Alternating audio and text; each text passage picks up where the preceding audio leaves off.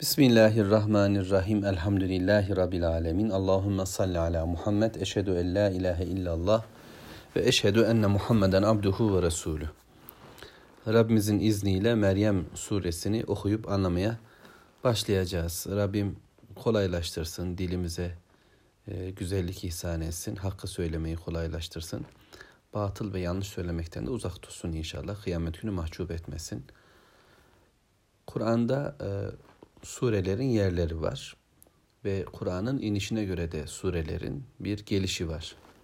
Hazreti e, Meryem'in adıyla anılan bu sure Habeşistan hicreti öncesinde indiği ile ilgili bilgiler var ve ona göre konuştuk elhamdülillah. Kur'an'daki yeriyle ilgili de Abdullah İbni Mesud Efendimizin ifade ettiği bu kadim sureler, özgürlük sureleri olarak değerlendirdik. İsra, Kehf, Meryem, Taha ve Enbiya sıralamasında bu süreyi okuyacağımızı elhamdülillah düşündük, niyet ettik. Ama yine de şöyle yapalım. Mevlamızın sözleri birbiriyle bağlantılı. Allah'ın ayetlerini bir bütün olarak değerlendireceğiz. Bir bakıma tevhidin gereği de budur. Biliyorsunuz tevhid sadece Allahu Teala'yı birlemek değil. Allah'ı birleyince hayatımızda da bir vahdet ortaya çıkar. Müslüman parçalanmış bir kimlik sahibi kim değildir. Yani e, namazında gösterdiği tavırla düğününde gösterdiği tavır aynıdır. E, hayatı köle olarak yaşasa da, patron olarak yaşasa da o Allah'ın kuludur. Bu bakımdan tavırlarında bir bütünlük olur. Parçalanmış olmaz. Müşrik insanlarda parçalanmış benlik vardır her konumla ilgili başka bir kimlik ve kişilik ortaya koyabilir. Allah korusun 100-150 yıldır kafirler tarafından eğitilen Müslümanların da bugün zihinleri bu şekilde parçalanmış durumdadır. Ve en büyük problemimiz La ilahe illallah Muhammedur Resulullah dememize rağmen Allah'tan başka hayatımıza karışmaya yetkili kimse yok diyen dillerimiz olmasına rağmen gönüllerimizde başka felsefe ve ideolojiler hakim zihinlerimizi başka bilgiler e, değiştirmek, dönüştürmektedir.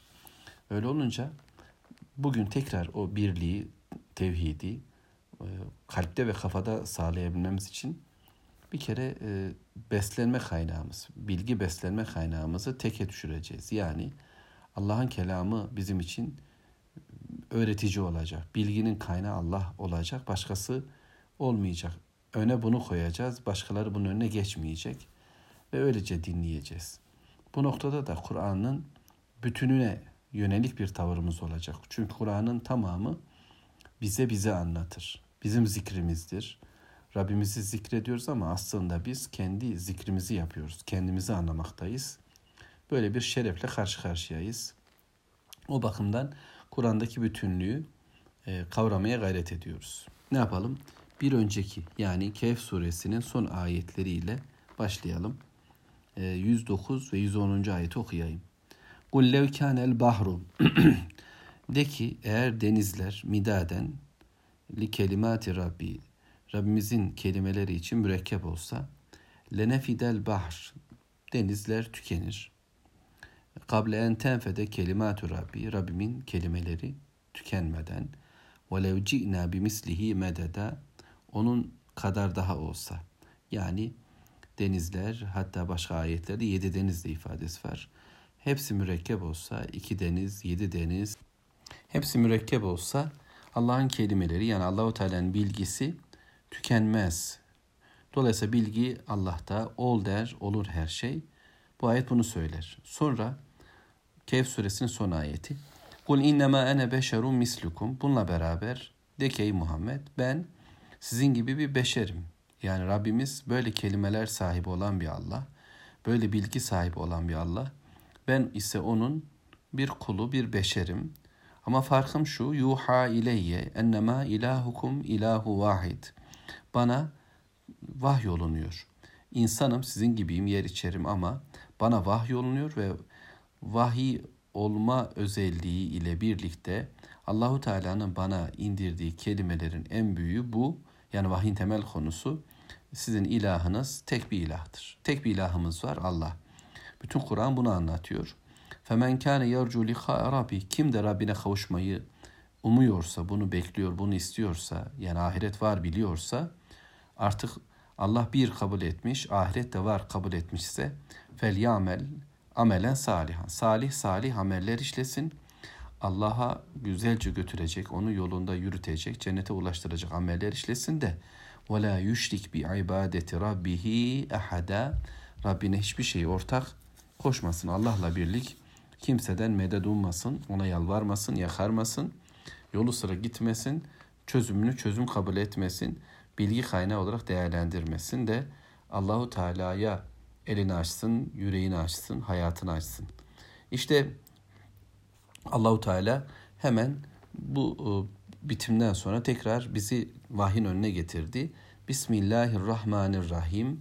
Rahman, Rahim olan Allah'ın adıyla söze başlıyoruz. İşte o Allah, bilginin sahibi olan Allah, kelimelerin sahibi olan, biricik olan ve kıyamet günü karşı karşıya kalacak olan kalacağımız Rabbimiz diyor ki Kaf, Ha, Ya, Ayn, Sad. Bunlar Allahu Teala'nın kitabının surelerin başına koyduğu harfler. Bunlar bizim de kelimelerimizi oluşturan harfler. Ve biz bu kelimelerle konuşuyoruz. Ama Allahu Teala'nın konuştuğu kelimeler tükenmez. Biz ise biten şeyler söylemek durumundayız. Bizimkiler ile Rabbimizin kelimeleri benzemeyecektir. Dolayısıyla sizin şiirleriniz, sizin nesirleriniz, sizin yazı çizileriniz de bu harfler ve bu kelimelerle. Ama şimdi konuşan Allah ona göre dinleyin. Ve Allahu Teala peygamberine bunu böyle okudu. Kaf, ha, ya, ayn, sad diye okudu peygamberimiz. Cebrail'den böyle öğrendi.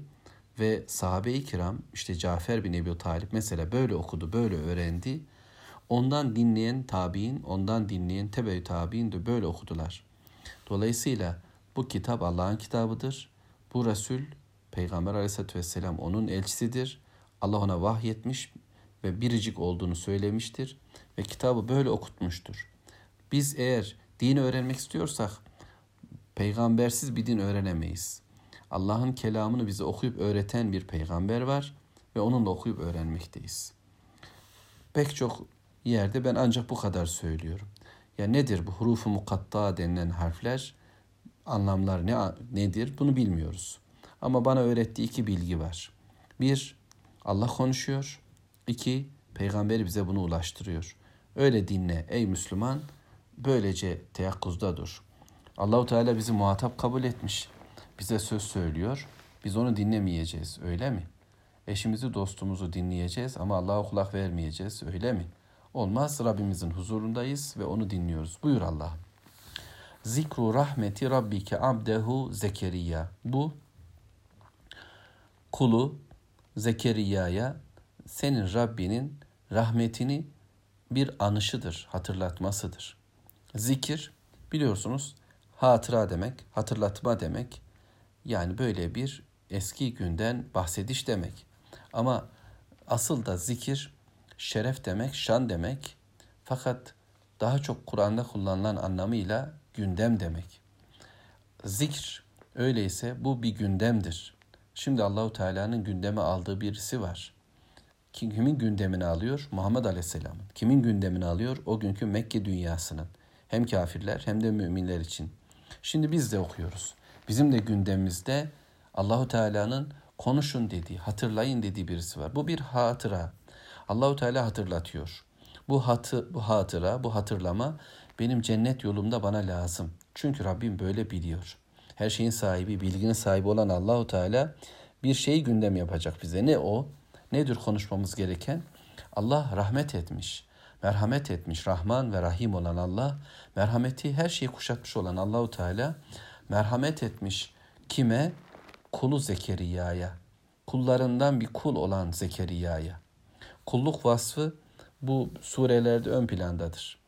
Biliyorsunuz İsra suresi yine kulla başlar. Kulunu geceleyin Mescidi Haram'dan alıp Mescid-i Aksa'ya götüren Allah diye ifade eder. Onu tesbihinden bahsederiz.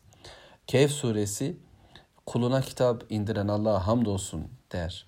Ve şimdi Allahu Teala Diyor ki kulu Zekeriya'ya Allah'ın rahmetidir bu. Senin Rabbin olan Allah'ın bir rahmetidir. Onu hatırlatacak Rabbin sana. Yani ey Muhammed kul sallallahu aleyhi ve sellem. Allahu Teala kullarından bir kul olan Roma'nın kapitalist düzeni içerisinde Yahudi çilesiyle yaşayan, iki tarafın elinde ezilmiş, perişan olmuş, kimsesiz, çocuksuz bir peygamber, bir ihtiyar, bir fani Allahu Teala ona sahip çıktı. Onu bırakmadı, elinden tuttu. Ona ne rahmetler verdi. Sen ki sana da kulsun sen, bu rahmeti sana da tattıracaktır. Öyleyse bugünün kulları, yeryüzünün bir köşesinde yaşayan bizler, Allah'ın kadın kulları, Allah'ın erkek kulları.